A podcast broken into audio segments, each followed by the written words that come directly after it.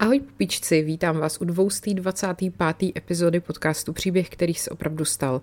Já jsem Markéta, pokud byste chtěli víc obsahu ode mě, můžete jít na herohero.co lomeno podcast příběhy nebo na forendors.cz lomeno paní královna. Forendors je bývalý piky, aby jste se někdo nezděsili, že měním platformu, platforma pouze mění jméno a na obou těch platformách můžete najít dvě bonusové epizody týdně navíc a na obou těch platformách samozřejmě vychází to tež, jenom prostě si můžete vybrat, která vám vyhovuje víc.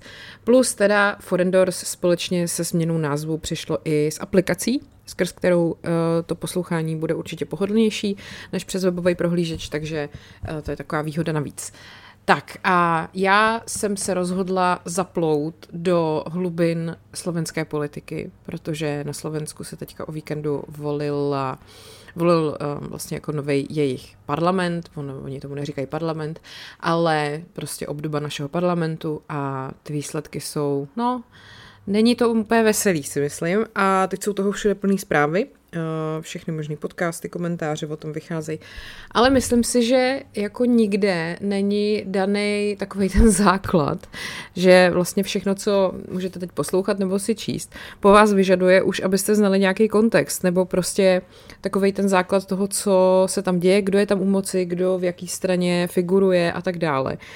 A tak jsem si říkala, že bude fajn, když eh, udělám takovou epizodu, která prostě bude o tom, co se sakra děje v té slovenské politice a bude tam eh, takový ten, tenhle ten základ, o kterém mluvím protože si myslím, že normální běžný průměrný občan nemá šanci se tady jako o té slovenské politice dozvědět víc do detailu.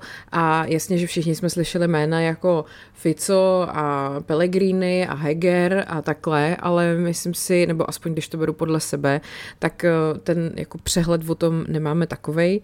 A potvrdilo se mi to teda mimo jiné tím, že jsem se teďka ve svém blízkém okolí zeptala lidí, kteří jsou podle mě velmi vzdělaný, inteligentní, sečtělí, jak se jmenuje současný předseda vlády slovenský, protože oni tam mají úřednickou vládu, prosím vás, a e, v podstatě nikdo kromě mojí mámy, která strašně moc sleduje ČT24, to nevěděl.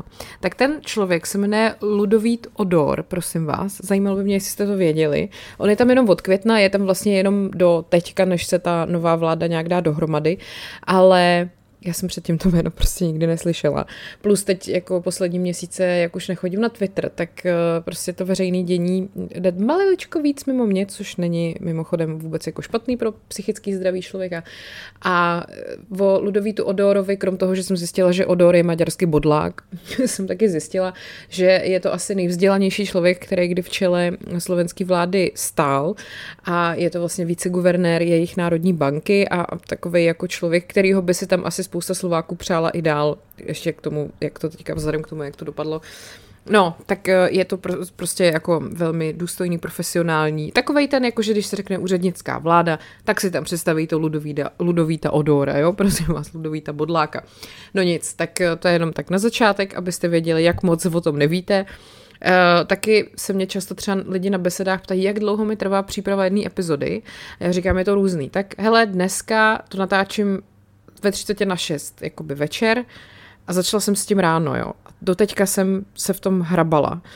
A jako není to veselý čtení, teda, což samozřejmě už jako napovídala, nebo je jasný z kauzy uh, Jana Kuciaka, Martiny Kušnírový, kterou mám mimochodem jako samostatnou epizodu zpracovanou už jako asi dva roky. Myslím, že je to epizoda 71 mýho podcastu, tak eh, si to můžete když tak připomenout. Ten kontext se k tomu asi bude hodit, protože ono konec konců to, co se ve slovenské politice děje poslední roky, vlastně přímo souvisí s vraždou Jana Kuciaka.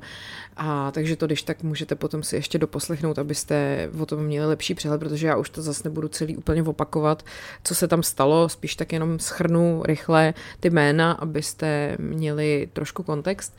Tak to je jedna věc. A druhá věc je, že normálně poslední dobou už skoro nepiju kafe a dneska jsem vypila dvě. Tak to taky říká něco o tom, jak moc fucking náročný to bylo. Uh, a vlastně můžu tak jako skonstatovat tady po tom celém, co jsem si jako načetla a poslechla. Nikdy jsem si nemyslela, že to řeknu, jo, ale jako zlatý Andrej Babiš, vážení přátelé. Jakože tam z toho, co tam mají, je Babiš možná ještě to nejméně hrozný, co nám se mohli poslat. Musím říct, že opravdu, opravdu moc lituju Slováků, jako lidí, kteří jsou, řekněme, no, demokraticky, liberálně smýšlející, a teď se tam prostě dívají na to, jak zřejmě se k moci dostane opět Robert Fico a další možná dvě strany, se kterými jako uzavře koalici, já se k tomu dostanu, protože to je fakt to nejhorší, to nejhorší, jako co tam jako člověk, říkám normálně demokraticky liberálně smýšlející, může jako zažít. No, tak hele, uh, přijeďte sem, tady je furt asi dost místa, si myslím, a sice jako naše vláda není vůbec bez chyby, jo, není to tu úplně super, za dva roky se nám se možná vrátí Babiš, ale ty vole, asi still better love story than Robert Fico, jako. Tak, konec úvodu. Já teď jsem vás natýzovala na opravdu ten nejhorší, uh, nejhorší mafiánský svět, který jako jsem vůbec nečekala, že já nevím, nebo jako jo, věděla jsem, že to je jako ujetý všechno, co se tam děje, ale ty vole překonal to moje nejdivočejší představy. Mám chuť říct, že je to jako strašný Balkán, tím nechci urážet Balkánce, ale chápete. No nic, tak jdeme na to. Tak eh, prosím vás, ještě teda se rovnou předem omlouvám Slovákům, pokud něco třeba možná nebude úplně tak, jak vy to vnímáte, nebo jak uh, vy si to třeba pamatujete, nebo jak to tam u vás je. Mám to načtený, jo, nejsem člověk, který tam žije.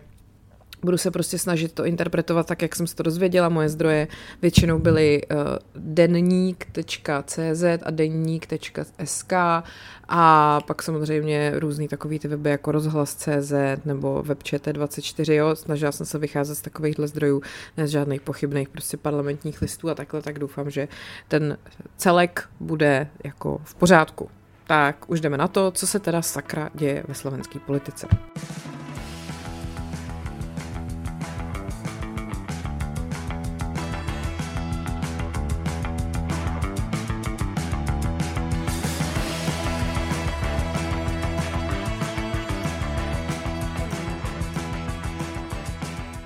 Ještě bych chtěla takovou vsuvku na začátek, že my vlastně našemu kocourovi občas říkáme Vladimír Mačiar.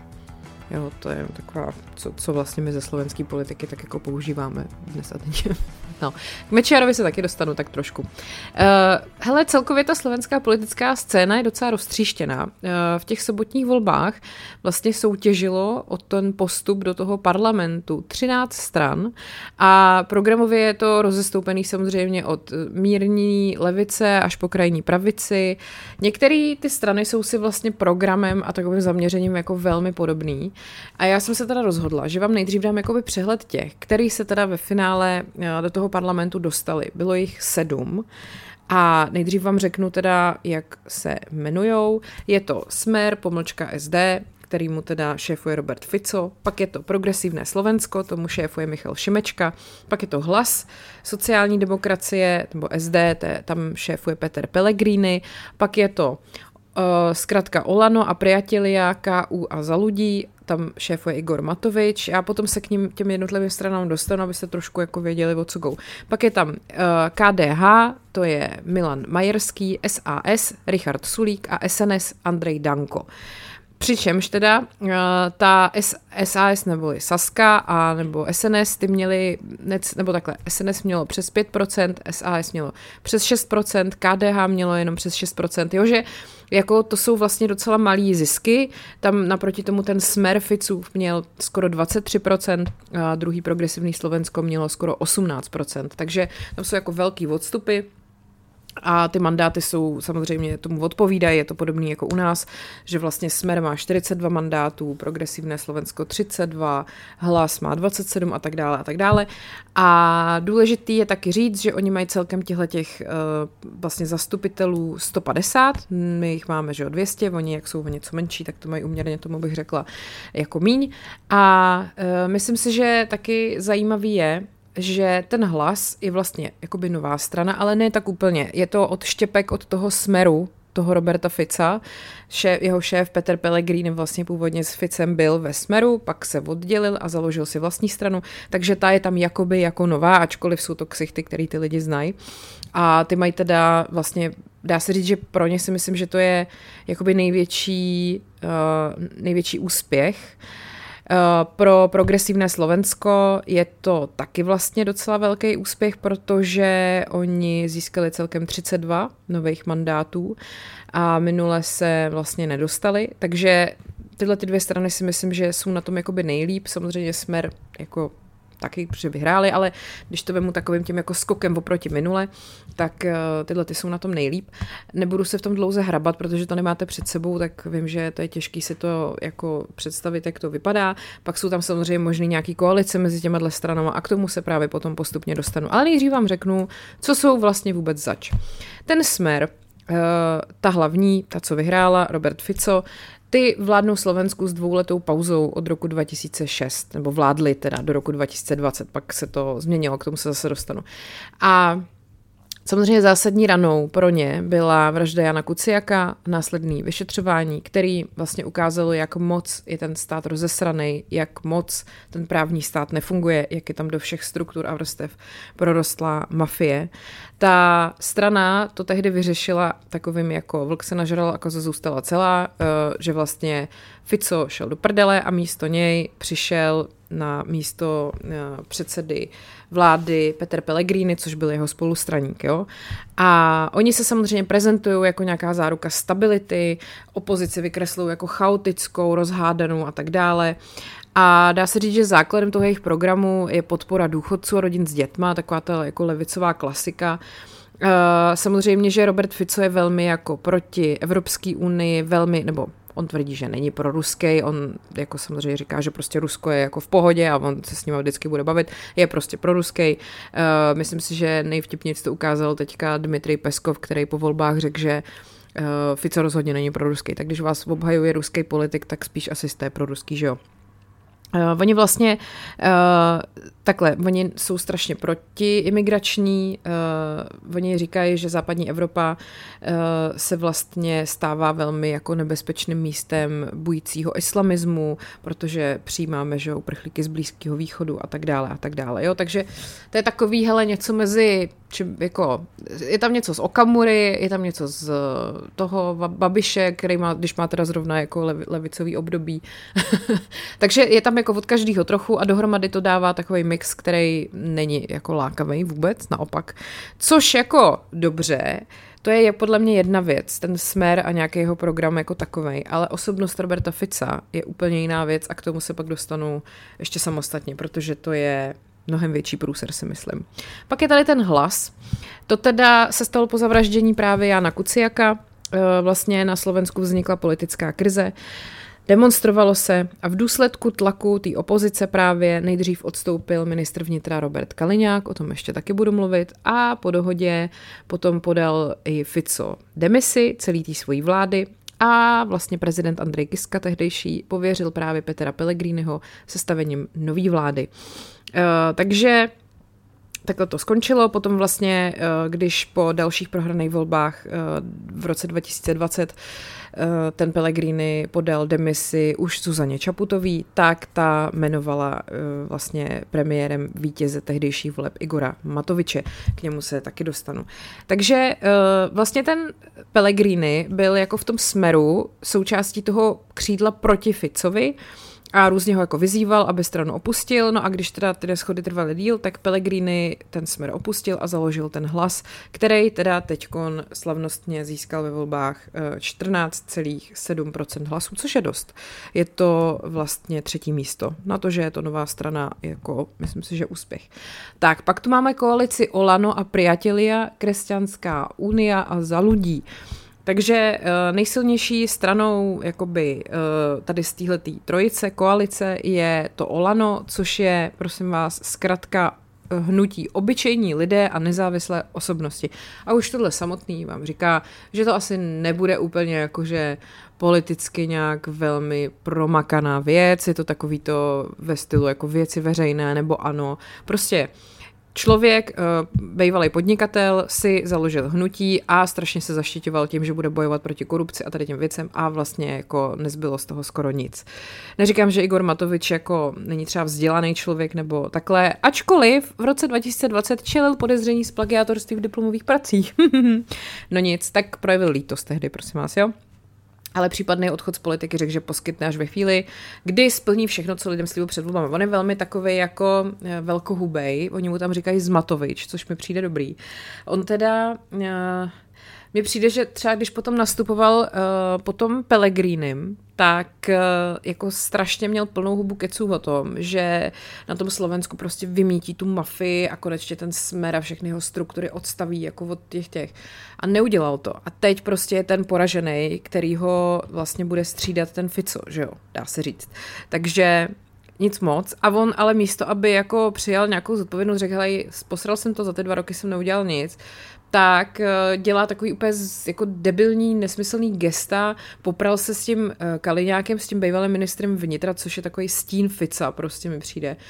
Eh, teď nedávno před těma volbama, že prostě on, on seděl v autě, něco někde vykřikoval do nějakého megafonu a přišel tam ten Kaliňák a začali se spolu prát a prostě hele, to fakt jako se u nás neděje takovýhle věci. U nás prostě rád dal facku Mackovi a už o tom mluvíme 20 let nebo jak dlouho. Ale tam je to mnohem jako divočejší. Každopádně, Uh, Matovič teda byl předseda vlády, už není a jeho strana Olano uh, je taková nějaká, já ani nevím, jak to mám říct, on je prostě nedočetla jsem se o nich nic jako zajímavého. V roce 2020 měli takový skokový nárůst popularity právě, to bylo v těch protestech proti uh, Smeru a Ficovi po vraždě Jana Kuciaka, jenomže pak přišel covid, že jo, takže on třeba objednal uh, neschválený vakcíny Sputnik z Ruska a vláda potom po, po, požadovala jeho demisi, takže novým premiérem se po něm stal Eduard Heger a Matovič uh, byl ministr financí, oni si to s Hegerem vlastně prohodili, protože, no, lol, takže takhle a myslím si, že on teda takhle, on se velmi rád natáčí, dělá takový prostě fakt jako gesta. Třeba uh, na vilu bývalého ministra Jana Počiatka v Kán lepil ceduly s nápisem Majetek Slovenské republiky. Nebo třeba narušoval tiskovku Smeru, uh, nebo třeba uh, na zasedání Národní rady před předsedou tím slovenský národní strany držel nápis je ožralý nebo je ožratý, protože Andrej Danko, předseda slovenské národní strany, je známý tím, že bývá ožratý. No nic, to potom k tomu, se, k tomu Dankovi se taky dostanu, to je taky takový mem, ten pán, jestli jsem to dobře pochopila. Nicméně teda ještě je docela důležitý říct, že vlastně Slovensko, když volí, tak volí jako jeden velký volební okrsek. Oni nemají jako to máme u nás, že to máme jako rozdělený a že vy vlastně v každém uh, tom okrsku můžete volit jako jiný lidi. Takže vy vlastně v rámci Slovenska volíte ty samý lidi v té jedné straně. Takže Roberta Fica prostě můžou volit lidi z Košic i lidi z Banské Bystrice a tím víc je to vlastně potom taková ta uh, že, že tím víc větší on má mandát, protože ho opravdu jako ty lidi vykroužkujou a můžou to udělat všichni, takže je to mnohem víc založený na té osobnosti, jo. Vy když prostě teď jdete k volbám u nás, tak uh, vy nemůžete třeba volit přímo Andreje Babiše, protože on kandiduje, teď někde, kde to kandidoval, v Ústeckém kraji proti Ivanu Bartošovi, že jo. Ale lidi teda z Budějic ho třeba volit nemůžou, přímo jeho, ale prostě uh, na Slovensku může Roberta Fica volit úplně každý, což je prostě, v tom je to takový trochu jiný a dává dává mu to vlastně jakoby tu větší, jako ne tu skutečnou moc, ale takovou tu to jako od lidí. Stejně jako když jsme o tom teďka mluvili, že třeba Petra Pavla, když prezidentské volby fungují stejně vlastně u nás, eh, Petra Pavla může volit kdokoliv, kdekoliv, tak je to prostě něco jiného, než když ho volí jenom lidi v jednom okrsku třeba. Že? Tak. Každopádně. Potom tady máme progresivné Slovensko a to je strana, která si myslím, do, do které jako normální lidi vkládali naděje do jejího vítězství, protože si myslím, že to je jako strana, která svojí politikou nejvíc nějak se dívá, řekněme, na západ, na Slovensku a myslím si, že největšího úspěchu dosáhlo progresivní Slovensko v roce 2019, kdy vlastně jeho dřívější místo předsedkyně Zuzana Čaputová byla zvolená prezidentkou Slovenské republiky. V současnosti je předsedou strany Michal Šimečka, a takhle, tu stranu v roce 2016 založil politolog a investiční podnikatel Ivan Štefunko, bylo to občanské združení, e, to asi není tak důležitý. Každopádně e, ta strana je prostě liberálně smýšlející, progresivně smýšlející, dokonce tak progresivně smýšlející, že na kandidátce mají víc žen než mužů, což třeba opravdu o Smeru se nedá říct, tam je myslím první žena na kandidátce až na 37. místě, prostě neuvěřitelný. No nic, takže prostě právnička, občanská aktivistka e, Zuzana Čaputová eh, vlastně vyhrála první kolo prezidentských eh, voleb s více než 40% hlasů a v druhém potom porazila tehdejšího místo předsedu Evropské komise Maroše Ševčoviče z toho Smeru. Jo, takže velká věc tehdy a prostě se to vezlo na té vlně toho protestu a těch revolucí v úzovkách po vraždě Jana Kuciaka. Bohužel eh, teď vlastně progresivné Slovensko získalo v těch volbách teda jenom 18% hlasů, což znamená 32 mandátů a druhý místo za smerem což je prostě strašný. No, tak, uh, jako mohla bych se tady potom vrhat do takových různých věcí, jako je Lex Haščák a podobně. To už jsou potom zase takový různý jako dílčí aféry, se kterými se na Slovensku potýkají. Ale kdybych se do toho zamotala, tak prostě už se nikdy nevymotám ven. Tenhle díl bude mít 18 hodin a neposlechne si to nikdo. No, tak. Potom tady máme další stranu, ta se jmenuje Sloboda a Solidarita. Uh, a to je prosím vás strana, kterou uh, vede ekonom Richard Sulík, založilý v roce 2009. Uh, eh, vlastně už hned v prvních volbách měli velký úspěch, měli 12% a to je vlastně velmi jako dobrý. Tak, uh, vím, že této straně teď na Slovensku dělal kampaň Marek Prchal, to si pamatuju. A je to docela ještě taky jako fajn, že mají, řekněme, nějakou liberální orientaci, eh, hlásí se jako k nějaký, nebo mají takovou ambici provádět jako moderní politiku a tak, jakože není to takový ještě tohle je vlastně docela jako dobrý. Jo, ne, ne, jsem se nedočetla nic moc o nich, ale třeba, že v Evropském parlamentu uh, sdílí frakci reformistů a konzervativců s Českou ODS. Takže asi takhle si to můžete představit, že tak nějak by asi názorově nejvíc inklinovali k ním. Tak, pak tu máme křesťansko-demokratické hnutí, neboli KDH. Ty se umístily na pátém místě ve slovenských volbách. A to teda je konzervativní politický hnutí, jeho předsedou je Milan Majerský a prostě jako konzervativně demokratická strana, no tak asi takový ekvivalent našich KDU ČSL si myslím. Eh, zajímavý je, že v minulých parlamentních volbách se tam vůbec nedostali a teď se tam vlastně vracejí. Takže samozřejmě, že jejich jako nějakým bodama důležitýma jsou nízkopříjmivé osoby, seniori, samoživitele, lepší kvalita zdravotnictví, jo, taková ta jako klasika v úzovkách.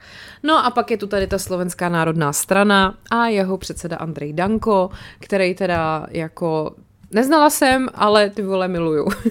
v úzovkách samozřejmě. Protože uh, našla jsem třeba na uh, jeden takovým webu uh, 50 legendárních výroků Andreja Danka. Chcel by som povedať, že ako ináč vám to má povedať, ako som vám to povedal počas tejto tlačovej besedy, keďže se doplujú otázky, chcem vám poďakovať a popriať krásný deň. Dobrý, ne? Trošku som omámený, lebo som zapíjal večer smutok po tom hokeji. Nie som človek, ktorý sa sám chválí.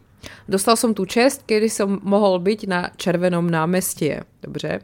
Pozrite sa, pán redaktor, ste profesionál, tak máte zlú informáciu. no a ještě, počkej, pán redaktor, ťažko vládzem, fakt som dost popil, prosím vás. Ach jo, prostě kapitáň a nevím, jaké blbosti, falošný podpis a nevím čo všetko, čo si myslíte, že já jsem si pýtal nějakou kapitánskou hodnost, to si fakt myslieť? Ak dneska digitálne médium jako Deník N o mne napíše čokoľvek, já môžem ísť akurát na lampáreň.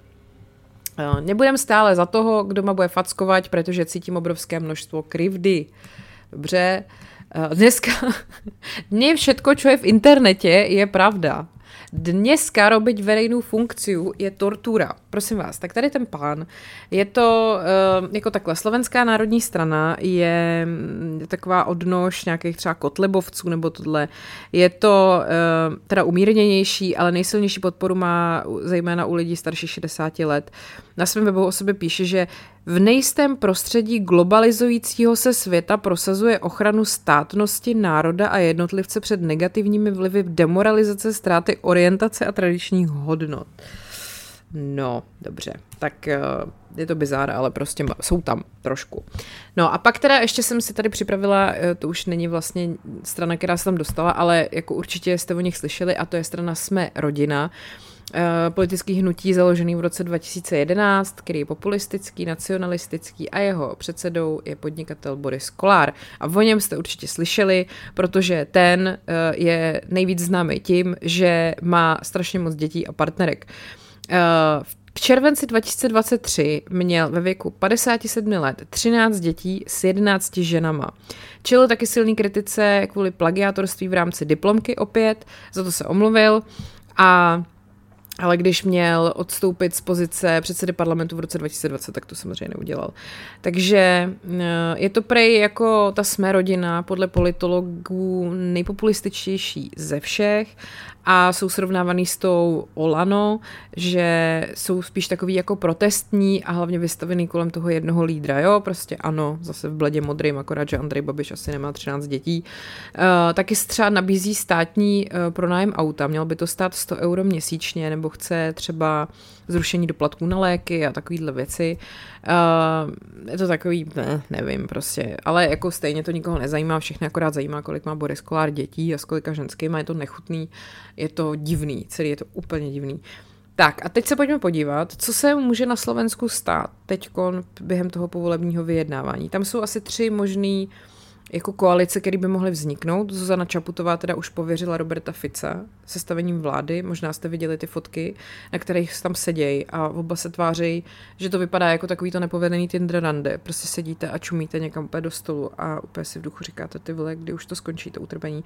Plus samozřejmě Robert Fico je velký frajer, který uh, Zuzanu Čaputovou, říkám to ironicky, označil za americkou kurvu, ale teď si za ní klidně šel pro to pověření, že jo, tomu očividně nedělá problém. Uh, takže jako čumím, respektuju, obdivuju Zanu Čaputovou, že mu třeba nenablila do obliče nebo něco takového. Každopádně, ta uh, koalice, která dost možná vznikne, je opravdu to nejhorší, co asi vůbec může být. Protože by to byla trojkoalice toho smeru, s tím hlasem, což je ten vlastně původní smer, jakoby, a tou slovenskou národní stranou, což je ten pan Andrej Danko, asi velmi často opilej prostě národovec, no, jako typíčo. Vyplývá to teda i z těch jejich předvolebních prohlášení a sám Fico už několik měsíců opakuje, že teda základem vlády rozhodně bude spolupráce Smeru a Hlasu a samozřejmě, že pro tu sns by to byla vysněná koalice, protože mají nějakých prostě trapných 5% a budou úplně šťastní, že můžou jako mluvit do vlády, že jo. Což je teda jako drsný, no. To je fakt úplně to nejhorší asi, co může být. Já už mluvím 26 minut. Eh, četla jsem článek, kde chudák Magda Vašáriová taky říká, že tohle je to nejhorší, co se jako Slovensku vůbec může stát. Bohužel je to teda velmi pravděpodobný. Pak jsou jako jiný varianty, dokonce i taková, kde by Smer vůbec nebyl, kdyby se jako spojili všichni ostatní proti nim. Hele, těžko říct. Uvidíme. Ale nepředpokládám, že Robert Fico by si jako tohle nechal ujít. Každopádně, když mají 150, že jo, celkově počet, tak jim stačí většina nějakých kolika 76, počítám dobře, no. A to oni dají, oni mají asi 79, tyhle ty tři strany. Takže prostě blbý. Tak a teď se pojďme podívat teda na toho Roberta Fica, jo. Uh, on vlastně se dá o něm říct, a to jsem si přečetla několikrát, že vlastně přežil svoji politickou smrt. Uh, protože, že jo, jak jsem říkala, v únoru 2020 uh, eh, se to všechno jakoby rozpadlo a mělo to vlastně na Slovensku přinést velké změny v řízení státu, protože ta vražda investigativního novináře Jana Kuciaka a jeho snoubenky Martiny Kušnýrový prostě jako zatřásla úplně všim. A bohužel uh, Ačkoliv jeho prostě spousta lidí obvinuje z únosu státu, z toho, že veřejné finance, justice, policie a bezpečnostní složky se vlastně dostaly do rukou oligarchů a různých mafiánů, tak eh, je zpátky. Smutný na tom taky je, že vlastně Igor Matovič, eh, který se strašně zaštiťoval tím, že právě ty skorumpovaný politici skončí za mřížema a všechno to tam vymete, tak prostě neudělal nic. Ale přitom on jako si na tom letom jako vybudoval ten úspěch. Kvůli tomu ho ty lidi volili, jo. Což prostě je taky smutný, no, že se to nestalo. Uh, každopádně uh, teďkon bohužel se bude spíš jako Ficom mstít Matovičovi, jo. A uh, pojďme se podívat na to, uh, jak se, kde se Robert Fico vlastně vzal. Narodil se 15. září 1964 v Topolčanech, jeho otec byl dělníkem, matka prodavačkou obuvy. Uh, velkou ranou pro něj byla smrt jeho otce. A jednou prostě vyloženě jeho, nebo takhle vyloženě, jeho otec prostě byl celý život zdravý, nic mu nebylo, takže byl velký šok, když jednou prostě přišel z práce, šel něco dělat na zahradu a tam padl a zemřel. Uh, je to jako náhlý a hrozný. Tak, samozřejmě, že tohleto uh, velmi jako Fica ovlivňuje a bohužel i v tom jeho postoji k životu, vlastně i to, že je odhodlaný udělat všechno pro to, aby uspěl, jo, aby byl prostě někdo. Už na gymnázium byl obdivovatelem marxismu, leninismu, Eh, na každém předmětu se první hlásil, přičemž měl vždycky po ruce příklad, co všechno bylo vyrobeno v Sovětském svazu. Řekl, že všechno na světě vyskoumali sovětští vědci. Jeho spolužečka Katarína Šípošová si ho pamatuje jako takového snaživého studenta, moc pěkný. Takže asi nikoho nepřekvapí, že jeho ruštinářka z něj byla nadšená. Jo? Ve slovenských hospodářských novinách vyprávěla, jak mu napsala hodnocení, kde byly jenom samé pozitivní věci. Eh, jak jsem přečetla hodnocení, tak ředitel řekl, že by Fico mohl být i ministrem. Řekla jsem, že ano, že má odpovídající kvality. No a stal se premiérem. Prosím. Takže uh, Fico prostě byl nejlepší ty vole svazák ever, eh, vždycky jako věděl, čeho chce dosáhnout, čeho si za svým cílem, takže se angažoval kdykoliv mohl, i během studia práv na Univerzitě Komenského v Bratislavě.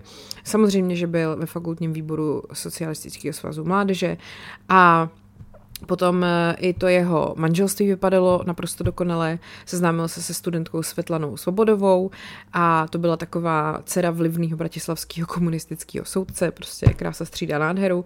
Pak ho přijeli do strany v roce 86, prosím vás. Potom všem, co se tady stalo, tak on v roce 86 vstoupil do strany. Výborný.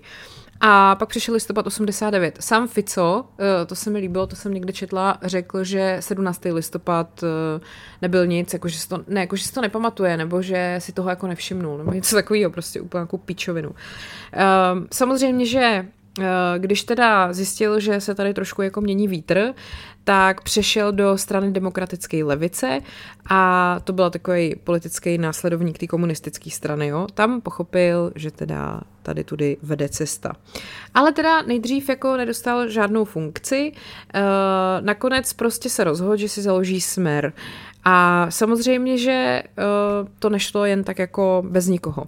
Už od začátku se spekulovalo, že za stranou stojí nějaký oligarchové, který se dostali k majetkům uh, skrz privatizaci během éry Vladimíra Mečiara.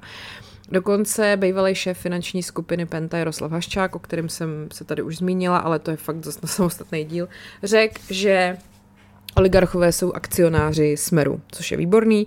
Eh, ještě k tomu Vladimíru Mečiarovi, toho si snad pamatujete, to byl první vlastně, nebo prostě slovenský předseda vlády, který s Klausem eh, dohodnul rozdělení Československa. Člověk, který založil stranu HZDS, která myslím v roce 2014 byla jakoby rozpuštěná a Mečiarovi se říkalo slovenský Lukašenko, mám ten dojem, no, taky skvělý člověk. Uh, každopádně první volby v roce 2002 uh, eh, ještě jako nic moc, jo, žádný velký úspěch pro Smer, ale potom mezi lety 2006 a 2020 byl Fico u moci celkem 12 let, třikrát byl premiérem a nejdřív teda vládnul s Mečiarovou stranou a nacionalistama, potom to byl jenom Smer a po třetí to byla koalice eh, s konzervativní stranou Sieť a uskupením Most Heat, což je vlastně taková maďarská strana nebo jako pro maďarskou menšinu a to založil politický uh, prostě politik Béla Bugár. No.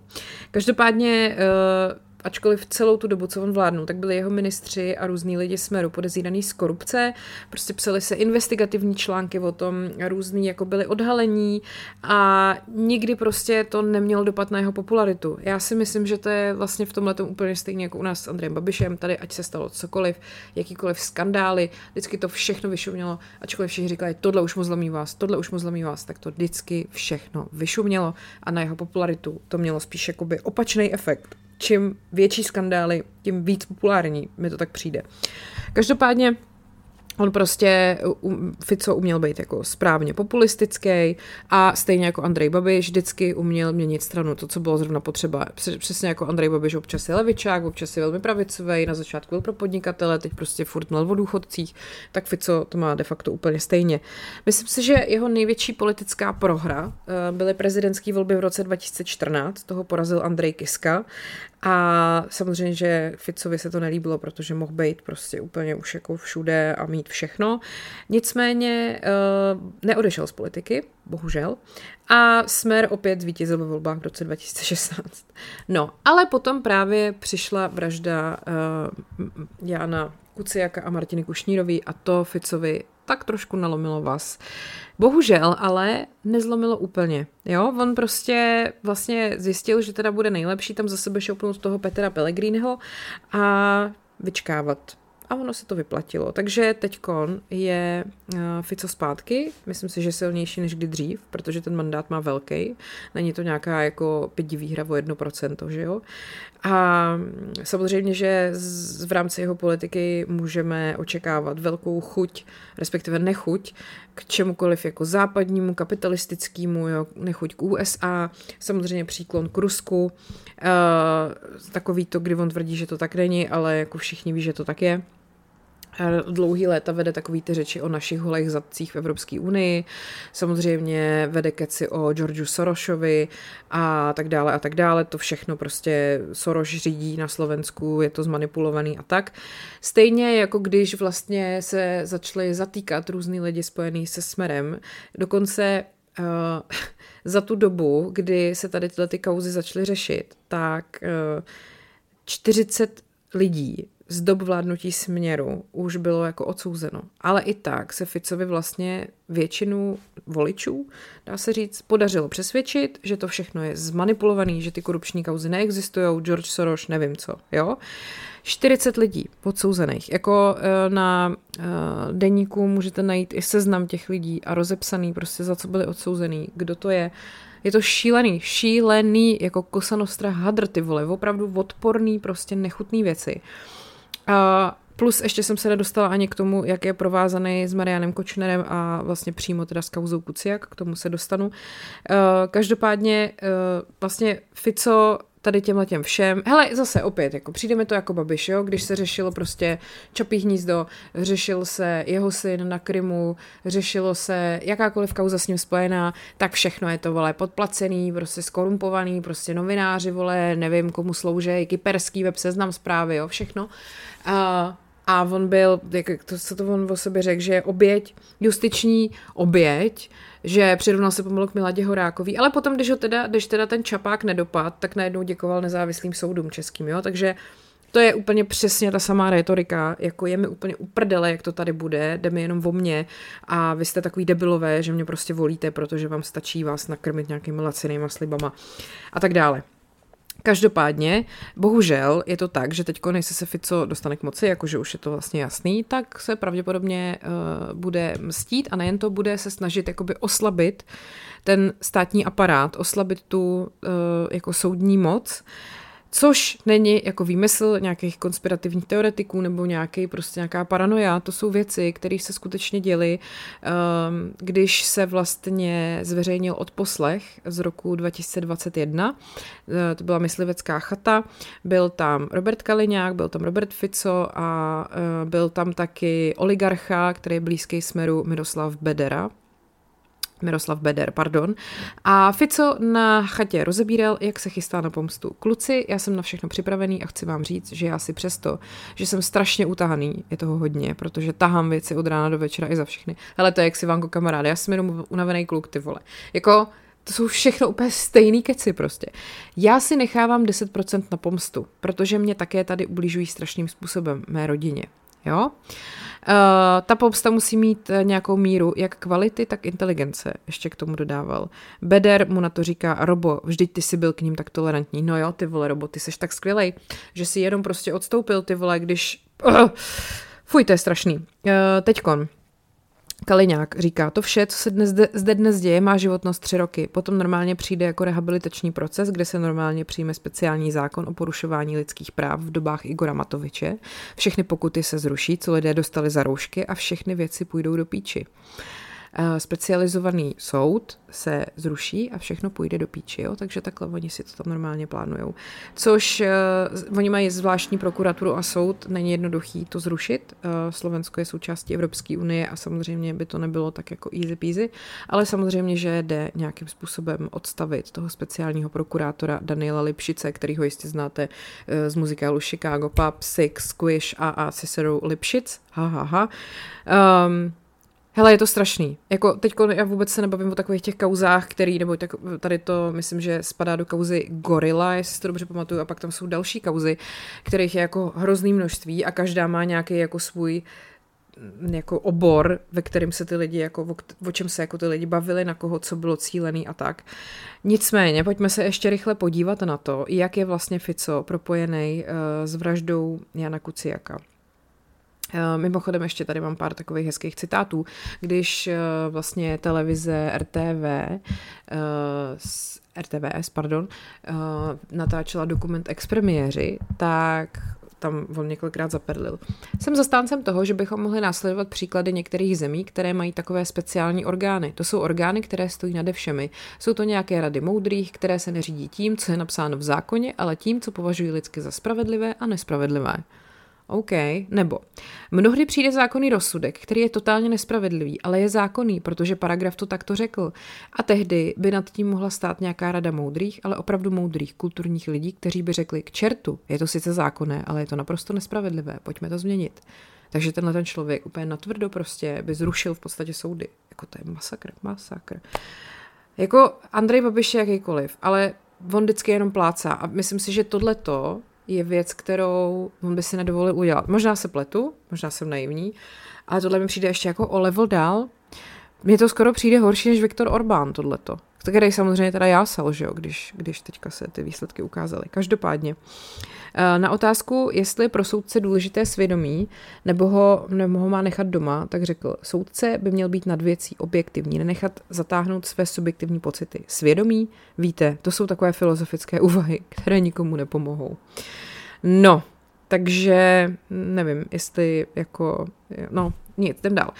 Každopádně, Pojďme se ještě podívat na to, jak je teda uh, propojený s tím, s, tom, s tím Kuciakem a s tou Kušnírovou. Tam jde o Mariana Kočnera, který teda bohužel uh, podnikatel byl sproštěný obžaloby uh, z objednání nedokonaných vražd uh, dvou prokurátorů a právníka. Uh, On byl teda sproštěný i z, vlastně v případě vraždy novináře Jana Kuciaka a i těchto těch dalších dvou, pardon, že to říkám tak zmateně, ale na Susová, která měla ty vraždy na objednávku eh, vlastně toho Kočnera zprostředkovávat, ta naopak odchází na 25 let do vězení a musí ještě navíc zaplatit rodině Kuciakových 1490 eur a nemajetkovou újmu 80 tisíc eur. Uh, rodině Kušnírových taky 80 tisíc eur. No a ty rodiny samozřejmě jsou z toho úplně zdrcený, že jo, protože jako to je nepředstavitelný, když prostě čekáte, že toho člověka aspoň někdo potrestá a ono se to pak jako nestane. Každopádně podle obžaloby teda Kočner si objednal Kuciakovu vraždu zemsty za to, že ten Kuciak poukazoval na jeho podezřelou ekonomickou činnost, což mu mělo překazit i plánovaný vstup do politiky. Susová teda měla ten zločin zprostředkovat. Eh, samozřejmě, že obhájci obou podezřelých žádali zproštění, obžaloby, to se nakonec teda stalo. Kočner, nejsem světec, ale nejsem ani vrah. Určitě jsem měl v životě situace, kdy jsem reagoval prchlivě a neadekvátně, ale rozhodně nejsem neinteligentní hlupák, který by si neuvědomil, co způsobí smrt lidí. Mhm, dobře, akorát, že tam, uh, myslím si, jsou i nějaký jako přepisy zpráv, co si oni psali po té po smrti toho Kuciaka a té Kušnírový. No nic.